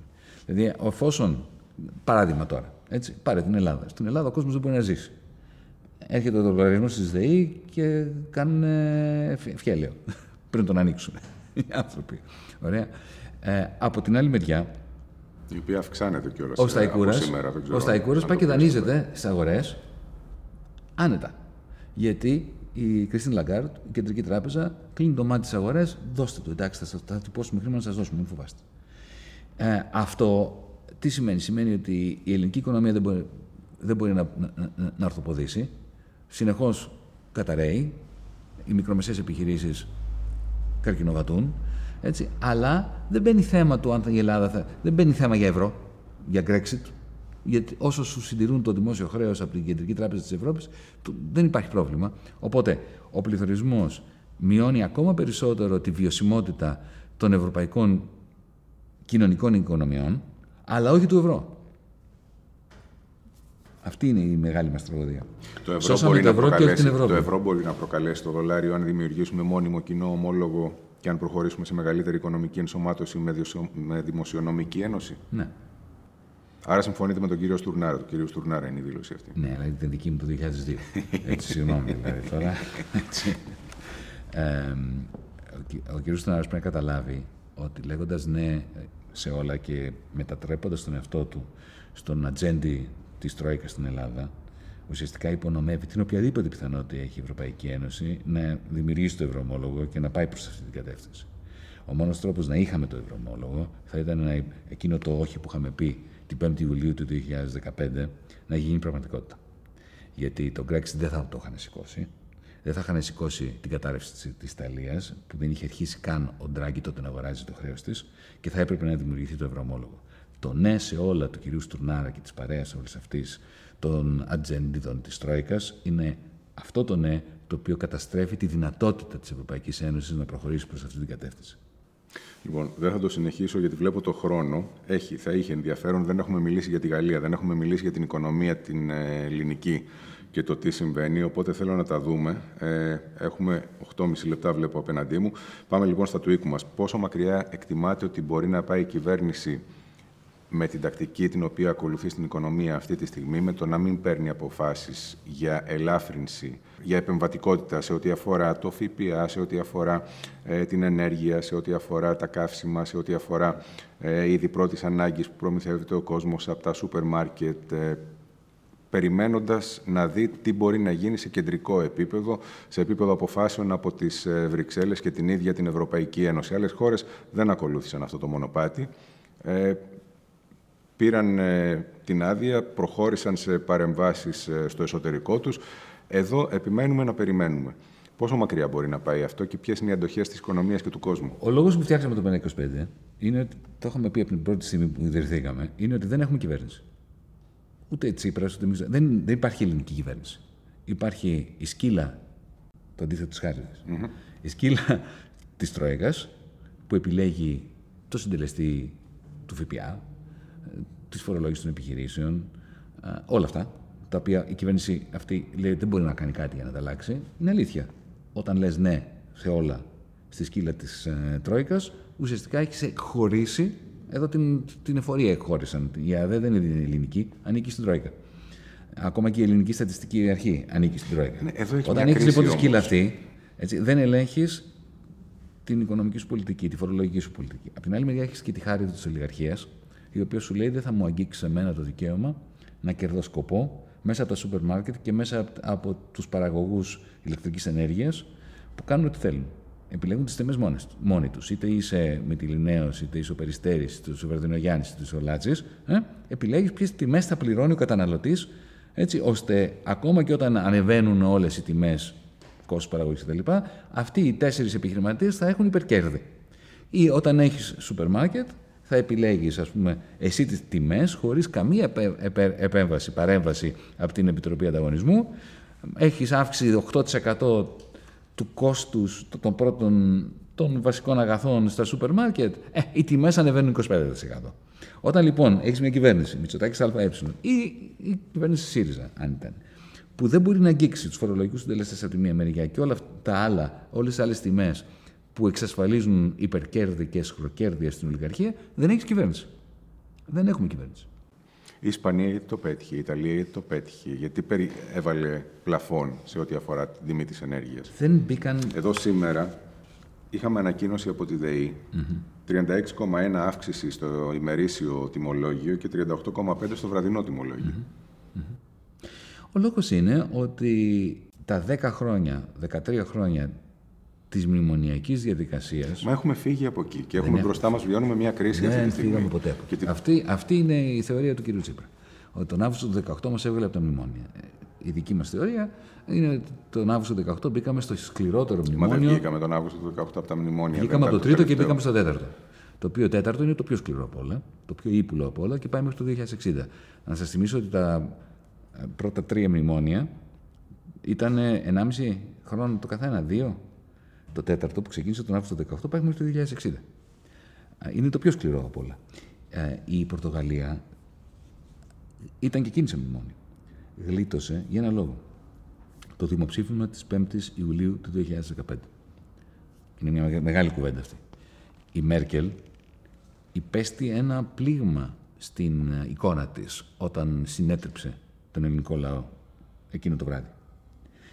Και αν θυμάσαι, μερικούς μήνες μετά, όταν έγιναν οι εκλογές στην Πορτογαλία, α, ουσιαστικά έκανε ένα deal με, την, ε, με, με τους σοσιαλιστές, οι οποίοι είχαν κερδίσει, δεν είχαν κερδίσει, την μειοψηφία είχαν κερδίσει, αλλά είχαν πάει σχετικά καλά σε σχέση με το Συντηρητικό Κόμμα στην Πορτογαλία. Ωραία, θα σας αφήσουμε να κάνετε κυβέρνηση υπό έναν όρο.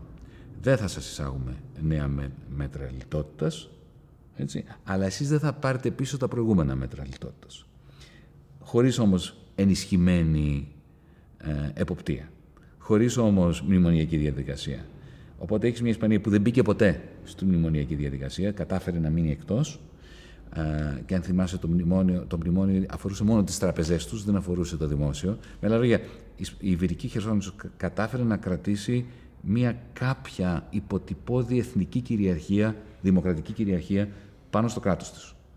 Η Ελλάδα το απόλυσε αυτό από το δεύτερο μνημόνιο, όχι τόσο πολύ από το πρώτο, από το δεύτερο μνημόνιο του Βενιζέλου, του Σαμαρά κτλ.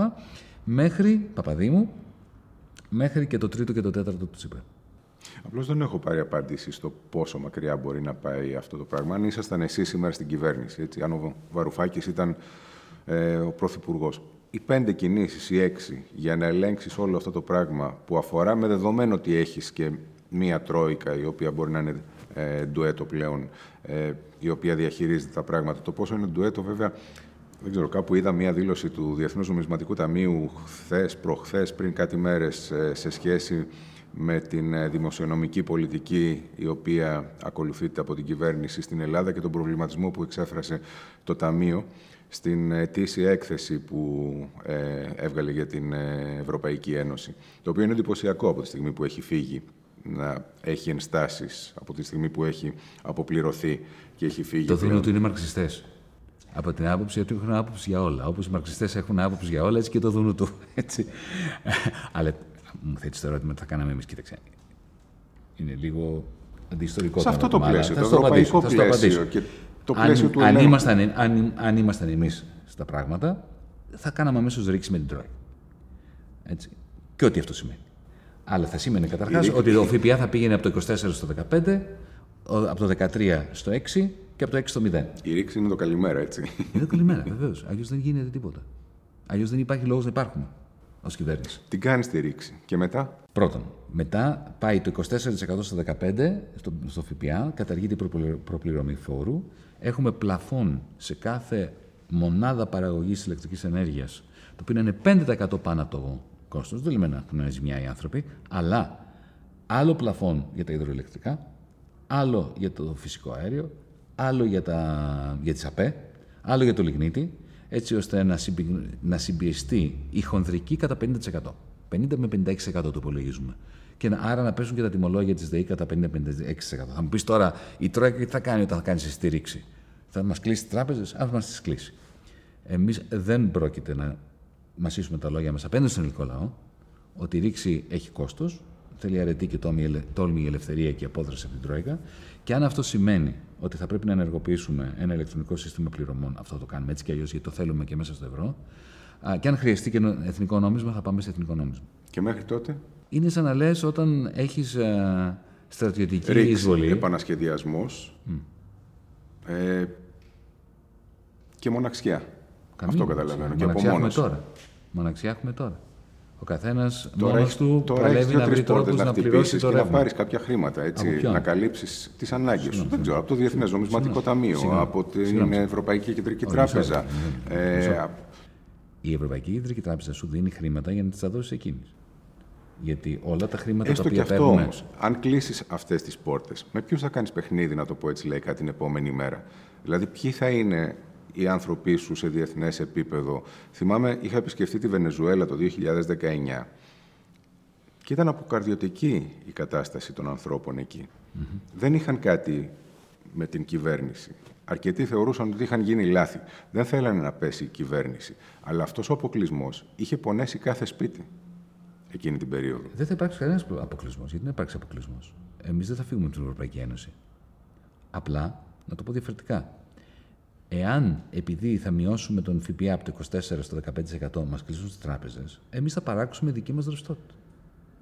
Αυτό καταρχάς είναι απολύτως λογικό και συνεπές και νόμιμο μέσα άρα- στους κανόνες της Ευρωπαϊκής Ένωσης. Εμείς δεν είμαστε Ευρωπαϊστικό κόμμα. Δεν θα φύγουμε ποτέ από την Ευρωπαϊκή Ένωση. Αλλά αν μου κλείσεις τις τράπεζες επειδή σταμάτησα την προπληρωμή 100% του φόρου των μικρομεσαίων επιχειρήσεων. Έτσι, εγώ δεν πιστεύω ότι θα μας τις κλείσουν. Αν και μας τις κλείσουν, αλλά το λέω ευθέως, δεν ξέρεις ποτέ τι θα κάνουν. Ένα τέτοιο σενάριο. Δεν είναι, πιστεύετε, θα α, βο- ε, νομίζω ότι το παράδειγμα της Βενεζουέλας είναι πολύ ατυχέ. Γιατί καταρχάς στη, στη, στη Βε- Βενεζουέλα έχεις ένα στρατιωτικό καθεστώς. Εγώ είχα πάντα πρόβλημα με, το, με, με, με τη Βενεζουέλα και ποτέ δεν βγήκα να υποστηρίξω ένθερμα, ιδίως το Μαδούρο, όταν έχεις ένα καθεστώς το οποίο βάζει το στρατό να τρέχει το σούπερ μάρκετ, αν είναι δυνατόν. Δεν κάναμε ποτέ τίποτα τέτοιο. Απλώς λέμε ότι στο μικρομεσαίο που μας βλέπει, εμείς θα καταργήσουμε την προπληρωμή φόρου. Και αν η Τρόικα θέλει να μας κλείσει τις τράπεζες, ωραία, ας μας τις κλείσει, θα κάνουμε. Έχουμε μάθει να ζούμε με πλαστικό χρήμα έτσι κι αλλιώς. Οι συναλλαγές θα γίνονται με πλαστικό χρήμα. Δεν θα χρειάζεται να, να παίρνεις. Τώρα ποιος χρησιμοποιεί μετρητά έτσι κι αλλιώς; Πολύ λίγος κόσμος. Ευτυχώς ένα καλό που άλλαξε μετά το 2015, μετά από εκείνη την, την τραγωδία. Α, και θα μετατρέψουμε το TaxisNet σε ένα σύστημα δημοσιονομικών συναλλαγών, το οποίο κάποια στιγμή, αν χρειαστεί, μπορεί να, από αυτό να προκύψει εθνικό νόμισμα. Η Δανία έχει εθνικό νόμισμα. Δεν είναι αποκλεισμένη. Φεύγω από την οικονομία. Ε, τελειώνει έτσι κι αλλιώς. Έχουμε ξεπεράσει τον, ε, τον χρόνο. Ε, δεν πειράζει. Εδώ δεν, δεν έχουμε τυραννικούς περιορισμούς. Μετά τον πόλεμο στην ε, Ουκρανία, είχαμε τις πρώτες εκλογές στη Γαλλία, σε, σε ευρωπαϊκό έδαφος. Ε, το αποτέλεσμα του πρώτου γύρου το έχουμε. Έκπληξη ή όχι; Όχι έκπληξη. Ε, πρέπει να πω ότι μόνο ο Μελανσόν... Έκπληξη για το μήνυμα που έβγαλαν οι κάλπες και ποια, ποια είναι η ανάγνωση δεν δική σου για το μήνυμα δεν, που έβγαλαν δεν οι κάλπες; Δεν από το μήνυμα των, από τις κάλπες. Ποιο μήνυμα στέλνουν οι κάλπες, οι γαλλικές; Το μήνυμα ότι τελικά ο Μακρόν και η Λεπέν θα έπρεπε, αν ήταν αρκετά έξυπνοι, να έχουν ο καθένας ένα εικόνισμα του άλλου στο κομμωδίνα τους και να λένε ευχαριστώ πριν κοιμηθούν κάθε βράδυ. Γιατί ο Μακρόν θα έπρεπε να λέει ευχαριστώ Λεπέν που υπάρχεις και θα ξαναγίνω πρόεδρος.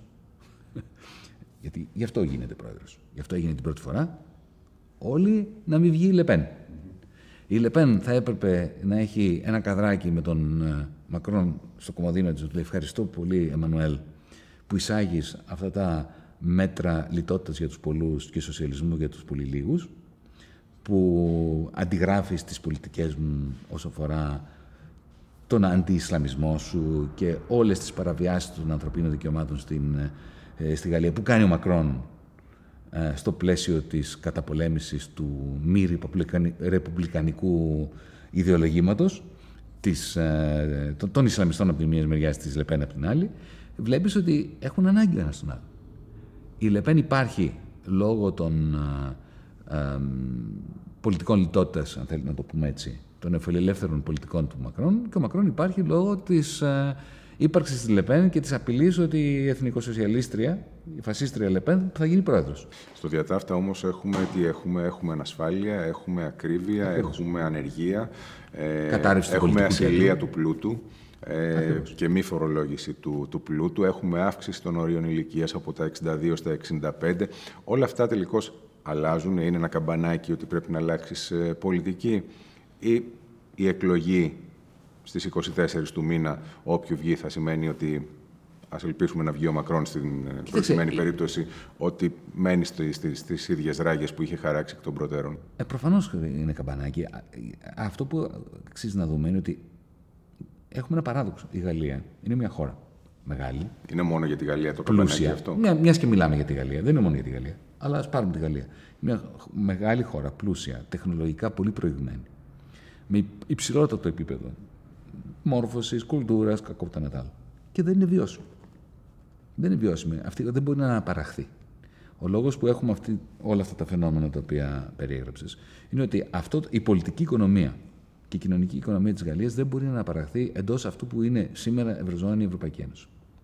Από τη μία μεριά η Γαλλία και η μεσαία τάξη, η μεγαλωστική τάξη είναι ενωμένοι, αποφασισμένοι υπέρ της Ευρωπαϊκής Ένωσης, αλλά αυτή η Ευρωπαϊκή Ένωση, έτσι όπως είναι, καθιστά τη χώρα τους μη βιώσιμη.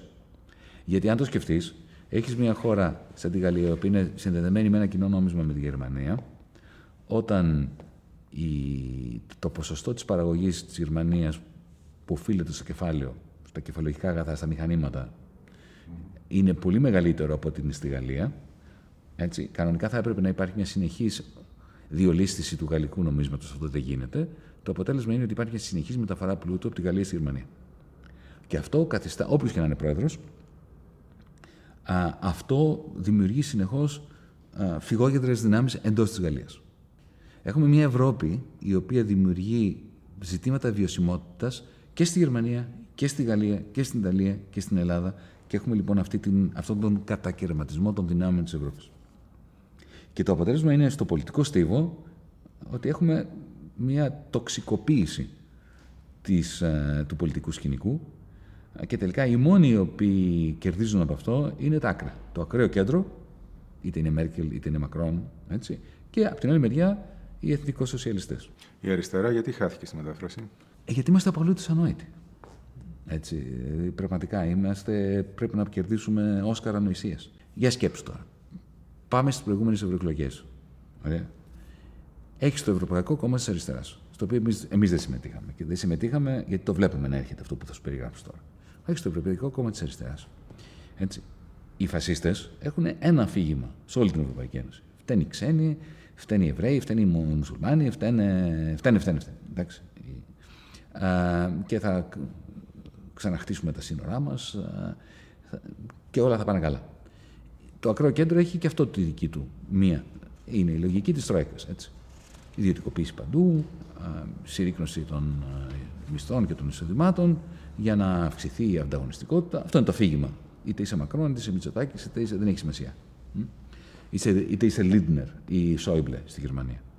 Και έρχεται η αριστερά και έχει μέσα στους κόλπους τους το Μελανσόν, ο οποίος θέλει να φύγει από την Ευρωπαϊκή Ένωση. Το Τσίπρα, ο οποίος θεωρεί ότι έσωσε την Ελλάδα λέγοντας ναι στην Τρόικα και φαίνεται τον Ντάιζελμπουν και τον Ρέγκλινγκ να τους τρατάρει φοντανάκια και ποτά στο Μαξίμ. Έχεις τους Ποδέμους, οι οποίοι έχουν πολιτική να μην έχουν πολιτική για την Ευρώπη. Δηλαδή, όταν συζητούσαμε τότε εμείς τον DM και τον Μέρα με, με, με τους φίλους μας, τους συντρόφους μας, τους Ποδέμους, μας λέγανε εμείς δεν θέλουμε να, έχουμε, να, να πούμε τίποτα για την Ευρωπαϊκή Ένωση. Ρε παιδιά, πάτε να γίνετε κυβέρνηση στη Μαδρίτη πριν συγκροθούνται και γίνουν junior partners του Σάντζε. Δεν θέλουν να έχουν άποψη για το τι πρέπει να γίνει σε ευρωπαϊκό επίπεδο. Λοιπόν, έχει μια ευρωπαϊκή αριστερά που τους έχει όλους αυτούς μέσα. Έχει, έχει τον Τιλίνκε, που είναι διαρρεμένη μεταξύ σοσιαλδημοκρατών ουσιαστικά και αντιευρωπαϊστών, τύπου Μελενσόν από την άλλη. Λοιπόν, όλο αυτό το σκορποχώρι δεν μπορεί να αρθρώσει ένα λόγο από την Σουηδία μέχρι τη Μάλτα και από την Ιρλανδία μέχρι την Κύπρο να πει Να τι θα κάνουμε για την Ευρώπη. Άρα θέτει εαυτόν εκτός παιγνίου. Αυτή είναι η αριστερά.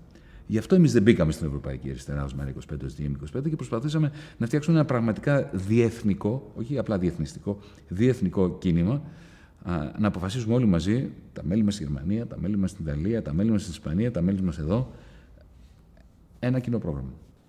Τώρα, ε, Τελευταία ερώτηση σε σχέση με τις ε, γαλλικές εκλογές. Το καμπανάκι αυτό νομίζω ακούστηκε και στην Αθήνα. Είχαμε την ε, προηγούμενη εβδομάδα την ε, δήλωση του Πρωθυπουργού, μιλώντας σε κομματική εκδήλωση στο Χαλάνδρη, όπου αναφέρθηκε στο διακύβευμα των επόμενων εκλογών. Το παρακολούθησες, φαντάζομαι, όπου ήταν ότι το προοδευτικό πρόσημο, οι προοδευτικές ε, πολιτικές είναι αυτές οι οποίες θα κριθούν ε, στις επόμενες ε, εκλογές ε, και όχι το τι είναι αριστερό, τι είναι δεξιό και το τι είναι κεντρό. Κουράστηκα που το άκουσα. Κοίταξε, ένα είναι το διακύβευμα των επόμενων εκλογών. Πώς θα περάσουν τα μέτρα αυτού που εμείς ονομάζουμε στο ΜΕΡΑ25 πέμπτο μνημόνιο. Γιατί έρχεται. Το είπε ο Ρέγκλινγκ χτες, προχτές. Είπε. Θα πρέπει να έχετε πλεόνασμα του χρόνου το 23. Έτσι. Εγώ τον Έγκλη το πιστεύω. Γιατί αυτοί οι άνθρωποι λένε την, την αλήθεια όσο αφορά τις προθέσεις τους. Τι σημαίνει αυτό; Σημαίνει νέο κούρεμα των ε, ε, επιδομάτων, το της πραγματικής αξίας των μισθών, της πραγματικής αξίας των, των επιδομάτων, η φορολόγηση στους μικρομεσαίους θα παραμείνει απαγορευτική για την βιωσιμότητά τους και η αγωνία των Βρυξελών, της Φραγκφούρτης, έτσι, αλλά και τις εντόπιες ολιγαρχίες, είναι πώς θα προκύψει μια κυβέρνηση που θα περάσει αυτά τα νέα μέτρα λιτότητας εν μέσω ακρίβειας. Το μόνο που τους ενδιαφέρει είναι αυτό. Θα είναι μια δημοκρατία κοινάλ, δηλαδή αυτή η πολιτική με φιλελεύθερο προσωπείο. Θα είναι ΣΥΡΙΖΑ κοινάλ η ίδια πολιτική με προοδευτικό προσωπείο ή θα αναγκαστούν εκ των πραγμάτων με το Βούρδουλα από τις Βρυξέλλες, το Βερολίνο και τη Φραγκφούρτη να κάνουν μια συγκυβέρνηση και οι τρεις μαζί. Αυτό είναι το διακύβευμα για αυτούς. Και για μας είναι πώς θα τους χαλάσουμε αυτά τα σχέδια. Πέρα από το να χαλάσετε αυτά τα σχέδια, ε, η σύμπραξη με κάποια από τα κόμματα τα οποία υπάρχουν στο πολιτικό σκηνικό αυτή τη στιγμή είναι κάτι το οποίο στο πίσω μέρος του μυαλού του ΜΕΡΑ25 υπάρχει; Ναι, θα είμαι ειλικρινής μαζί σου. Α, εάν πιστεύαμε ότι θα μπορέσουμε ως άτομα. Γιατί εμείς... Έστω και μετεκλογικά, έτσι. Δεν μιλάω πριν τις εκλογές. Μετεκλογικά δεν υπάρχει καμία πιθανότητα. Γιατί; Ε, γιατί δεν είναι σοβαρά πράγματα. Δηλαδή, δεν είμαστε στη Γερμανία. Στη Γερμανία γίνανε εκλογές το Σεπτέμβρη και τρία κόμματα κρίστηκαν σε ένα δωμάτιο από το Σεπτέμβριο μέχρι το Δεκέμβριο. Είχαν τρεις μήνες και σφυριλάτησαν σοβαρά ένα κοινό κυβερνητικό πρόγραμμα. Άσχετα αν συμφωνώ μαζί του ή όχι. Αλλά αυτοί το, το σφυριλάτησαν. Δούλευαν τρεις μήνες, μέρα νύχτα. Εδώ αυτό δεν γίνεται. Το Σύνταγμά μας, όπως ξέρεις πολύ καλά, λέει ότι την Κυριακή το βράδυ, άντε τη Δευτέρα το πρωί, η πρόεδρος της Δημοκρατίας θα καλέσει τον αρχηγό του πρώτου κόμματος να του δώσει τρεις μέρες να φτιάξει κυβέρνηση. Άντε να πάρει, να πάρει τη σκητάλη μετά ο αρχηγός του δεύτερου κόμματος, να έχει άλλες τρεις μέρες. Σε τρεις μέρες δεν γίνεται κυβερνητικό πρόγραμμα της προκοπής. Το μόνο πράγμα που θα μπορούσε να γίνει είναι να αλληλεσβερήσει, θα σας στηρίξουμε να μας δώσετε τρία υπουργεία. Ε, να μας κοπεί το χέρι από εδώ, το κεφάλι από το λαιμό. Αν κάνουμε κάτι τέτοιο, δεν φτιάξαμε το ΜΕΡΑ25 για να γίνουν υπουργοί, έτσι, ούτε για να γίνουν οι άλλοι υπουργοί. Το θέμα είναι να γίνει κάτι σοβαρό. Να μιλήσουμε για τα κόκκινα δάνεια, για, για το χρηματιστήριο ενέργειας το οποίο πρέπει να καταργηθεί, για τους φορολογικού. Άρα το ΜΕΡΑ25 τι είναι, ένα think tank είναι, το οποίο έχει ένα παρεμβατικό λόγο; Το αντίθετο. Είμαστε ένα κόμμα το οποίο κρατάμε το κεράκι αναμένο για μια πραγματική αλλαγή για τους ανθρώπους, με στόχο να γίνει λαμπάδα, με, με στόχο να γίνουμε το μέσο μέσα από το οποίο θα αλλάξει το πολιτικό σύστημα. Άρα πιστεύετε στη γιγάντωση σαν κόμμα; Απο, απολύτως. Δεν είμαστε εδώ για να απλά να δημιουργούμε προβλήματα στη Βουλή τα οποία δεν τα βλέπει και ο κόσμος εκεί έξω, γιατί τα, τα μέσα μαζικής εξαπάτησης δεν παίζουν τίποτα από αυτά που λέμε στη Βουλή. Όχι, είμαστε εδώ για να φέρουμε την αλλαγή. Α, αλλά την πραγματική αλλαγή, όχι την εναλλαγή μεταξύ των ε, μνημονιακών κομμάτων με διαφορετικά πρόσημα. δεν σημαίνει ότι θα πετύχουμε, αλλά νομίζω ότι ο κόσμος εκεί έξω, ακόμα και άνθρωποι που δεν μας, δεν μας ψηφίζουν, θεωρούν ότι είναι καλό ότι υπάρχουμε ως εναλλακτική, ως αυτό το κεράκι το οποίο μπορεί να οδηγήσει σε, μια, σε ένα φούντομα. Εντάξει, ωραίο το παράδειγμα μέσα στη Μεγάλη Εβδομάδα, ε, την οποία διανύουμε. Να βάλω μια τελευταία ερώτηση, η οποία μας παίρνει μακριά πάλι από τα, ε, από τα του οίκου μας και από τα σύνορά μας. Είχαμε έναν Ταΐ Περντογάν, ο οποίος ήταν παραγωνισμένος, ήταν ε, απομονωμένος, ε, έψαχνε να βρει ποιον να πάρει τηλέφωνο, δεν υπήρχε κανένας που να θέλει να του μιλήσει. Τελικά σκάει μια κρίση στην Ουκρανία, μια εισβολή της Ρωσίας επάνω και καθίσταται ο καταλυτικός παράγοντας ο οποίος ε, διαμεσολαβεί για να υπάρξει η συνομιλία, η επαφή μεταξύ των δύο αυτών πλευρών. Ε, η Ουάσιγκτον τον αναζητά, ε, ξαναχτίζει τις σχέσεις και είναι θερμές μαζί του. Εμείς είχαμε πάρει τα Ραφάλ, τα Ραφάλ ήταν η υπεροπλία μας, τελικά παίρνει αναβάθμιση σε 40 F-16, παίρνει και άλλα 80 F-16, θα δούμε και για τα F-35. Ε, απ' την άλλη, έχεις στον αντίποδα τις Ηνωμένες Πολιτείες Αμερικής, οι οποίες ούτε να ακούσουν θέλανε για τη Βενεζουέλα, ούτε να δουν ζωγραφιστό θέλανε το Ιράν και τελικά με ταχύτητα η οποία εξέπληξε τους πάντες πάνε και χτίζουν μια συμμαχία για να καλύψουν τα κενά που δημιουργούνται από τον πόλεμο στην ε, Ουκρανία και από την απώλεια της ε, Ρωσίας ε, ως εταίρους ό,τι αφορά την, ε, την ενέργεια ενώ την απώλεια της Ρωσίας. Όλα αυτά τι είναι τελικά; Είναι η, η τέχνη της, της διπλωματίας, είναι μαθήματα ε, υποκριτικής, είναι ε, ε, σωτήριοι ελιγμοί τους οποίους ε, πραγματοποιούν ε, τη, σωστή που πρέπει, τη σωστή στιγμή που πρέπει να γίνουν για να μπορέσει να βγει αλόβητη μια υπερδύναμη όπως οι Ηνωμένες Πολιτείες Αμερικής από αυτό το οποίο έχει πέσει στο κεφάλι μας αυτή τη στιγμή; Θεωρώ ότι είναι η απόδειξη του πόσο σημαντικός είναι ο συνδυασμός δύο πραγμάτων. Από τη μία μεριά, το να έχεις μια πραγματική βιομηχανία, γιατί η Τουρκία έχει πραγματική βιομηχανία. Δεν είναι σαν εμάς. Έχει μια βιομηχανία που παράγει ένα εκατομμύριο αυτοκίνητα το χρόνο. Παράγει τα, τα μισά ψυγεία και τα πλυντήρια της Μέσης Ανατολής. Έχει μια σοβαρή βιομηχανία. Έχει σημασία το να έχεις μια σοβαρή βιομηχανία. Έτσι. Δεν άγεσαι και φέρεσαι. Και το δεύτερο, η σημασία που έχει να μην είσαι εξαρτημένος, να έχεις μια ανεξάρτητη εξωτερική πολιτική. Να μην είσαι γέσπαν.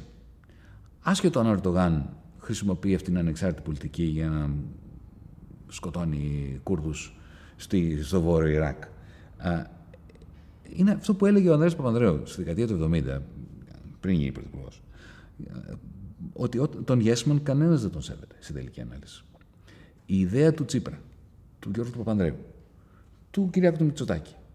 Ότι εάν κάνουμε τα καλά παιδιά και αγκαλιάσουμε τον Νετανιάχου του Ισραήλ, έτσι, τον σημερινό πρωθυπουργό του Ισραήλ, μαζί με τον Σίση, τον δικτάτορα της Αιγύπτου, την Exxon Mobil, την Total, τον Μακρόν, τον Τραμπ, τώρα τον Biden και τον Αναστασιάδη και γίνουμε όλοι μια καλή παρέα και κάνουμε το, ό,τι μας λένε, έτσι, και δώσουμε και την Αλεξανδρούπολη να είναι ορμοτήριο του, του Αμερικανικού στρατού, τελειώσαμε με τα εθνικά μας ζητήματα. Τα εθνικά μας ζητήματα ε, θα, θα, λυθούν επειδή θα έχουμε ερίσματα, αν θυμάσαι τη λέξη που χρησιμοποιούσαν και ο κ. Μητσοτάκης και ο Αλέξης Τσίπρας. Δεν είναι έτσι. Δίκιο έχει ο Ανδρέας Παπαδρέου. Όταν δεν έχουν λόγο να σε φοβούνται γιατί είσαι yes τη, τη, δύσκολη στιγμή θα πάνε πάντοτε με αυτόν τον οποίο δεν τον έχουν δεδομένο και ο οποίος τυχαίνει να έχει και μια σοβαρή οικονομία, την οποία δεν τη δώσανε στην Τρόικα. Έτσι, θυμάμαι συζητήσεις με, με, τον Υπουργό Οικονομικών τότε της Τουρκίας, ο οποίος μου λέγε δεν πρέπει να τα δίνετε και τα λιμάνια σας έτσι. Δεν πρέπει να δίνετε για την Ολυμπιακή, γιατί τη δώσατε έτσι. Οι Τούρκ Βαγιολαροί, οι τουρκικές αερογραμμές, είχαν μεγάλο πρόβλημα κι αυτές, όπως και η Ολυμπιακή. Τι κάνανε; Ο Ντερβί, που ήταν υπουργός Οικονομικών, την έχτισε. Και είναι κρατική, γι' αυτό κυριαρχεί στους εθέρε της περιοχής και η, το, το, το αεροδρόμιο της Κωνσταντινούπολης είναι πραγματικός ε, ε, κόμβος, hub για, όλη, για την Ιφίλιο πια. Αυτά τα κάνει η Τουρκία, εμείς δεν τα κάνουμε. Θεωρούμε ότι απλά με το να είμαστε καλά παιδιά και Γέσμαν, ΝΑΤΟ και Βρυξελών, ότι έτσι θωρακιζόμαστε. Δεν θωρακιζόμαστε έτσι. Το ξέρουμε αυτό από το 1974. Ε, να βάλω μια ερώτηση ακόμα και κλείσαμε με αυτό. Ή το ενεργειακό. Ε, το ότι θα φαίνεται ότι ε, προχωράμε πλέον σε αναζήτηση καταρχάς των ποσοτήτων που υπάρχουν ε, νοτίως ε, της ε, Κρήτης και δυτικά ε, και στο κομμάτι του Ιωνίου μπορεί να αποτελέσει το, την απάντηση στην ενεργειακή κρίση την οποία βιώνουμε αυτή τη στιγμή Όχι, ή περισσότερα προβλήματα μπορεί να φέρει; Όχι βέβαια. Γιατί; Δεν θα κερδίσουμε τίποτα, ακόμα και να βρούνε. Και να πάνε να σκάψουν να βρούνε και να κάνουν την εξόριξη. Ή έξω θα τα πάρει. Ή έξω θα τα πάρει. Η τιμή του φυσικού αερίου νομίζετε θα, νομίζετε θα μειωθεί; Επειδή βρήκαμε εμείς λίγο φυσικό αέριο; Όχι. Το φυσικό αέριο δεν έχει σημασία αν το εισάγεις ή δεν το εισάγεις. Ε, αν είναι ακριβό, ο λογαριασμό της ζωής θα είναι εκεί πάνω. Τι θα πάρει η Ελλάδα, η ελληνική κυβέρνηση. Εγώ έχω διαβάσει τις κυρώσεις γιατί τις έχουν φέρει. Και ο Τσίπρας τις έφερε και ο Μητσοτάκης τις έφερε στη Βουλή. Τίποτα. Θα πάρουμε 10% των κερδών της έξω Ελλάδα. Τα οποία θα είναι μηδέν. Με μαθηματική ακρίβεια. Η έξω μαμά θα έχει κέρδη. Η έξω Ελλάδα δεν θα έχει. Γιατί οι πλατφόρμες που θα πουλήσει η έξω μαμά στην έξω Ελλάδα θα κοστίζουν τόσα ώστε να μην έχει κέρδη η έξω Ελλάδα και 90% να τους βάλεις ε, φόρο στα κέρδη τους, το 90% του 0 είναι ακριβώς 0. Δεν θα κερδίσουμε τίποτα. Και τι θα έχουμε κάνει. Θα έχουμε. Για σκέψτε το. Οι χώρες οι οποίες θα πάνε καλά θα είναι αυτές οι οποίες θα παράγουν υδρογόνο. Όχι φυσικό αέριο. Από ανεμογεννήτριες που θα είναι πλωτές στη μέση του Αιγαίου ή της Βόρειας Θάλασσας. Η Σκωτία πρόσφατα δημοπράτησε πλωτές ανεμογεννήτριες στη Βόρεια Σκωτία και πήρε 700 εκατομμύρια λίρες η Νίκολα Στέρτζον, η πρωθυπουργός της Σκωτίας, από 17 εταιρείες ευρωπαϊκές ως επιτοπλίστων που χτύπησαν και θα παράγουν λέει, το 110% της ενέργειας ολόκληρης της Βρετανίας, όχι μόνο της Σκωτίας. Αυτό είναι το μέλλον. Και εμείς τι κάνουμε, ψάχνουμε λέει τώρα για υδρογονάνθρακες. Πρόκειται για τον χειρότερο συνδυασμό της ανοησίας και της απελπισίας. Λοιπόν, το τραβήξαμε αρκετά παραπάνω από το χρονικό όριο που υπήρχε. Ε, Γιάννη Βαρουφάκη, Θέλω να σας ευχαριστήσω πολύ για την πρόσκληση αυτή, για να κάνουμε την ε, συνέντευξη. Ε, να ευχηθώ καλό Πάσχα, καλή Ανάσταση. Και εγώ να σας ευχαριστήσω. Τελευταία φορά τα πάμε ήταν στην ΕΡΤ. Τώρα είμαστε εδώ στο σκληρό μαρκάρισμα. Καλό Πάσχα, καλή Ανάσταση. Και καλή συνέχεια. και ο Θεός μαζί μας, λέει ένας ευσεβής άθεος.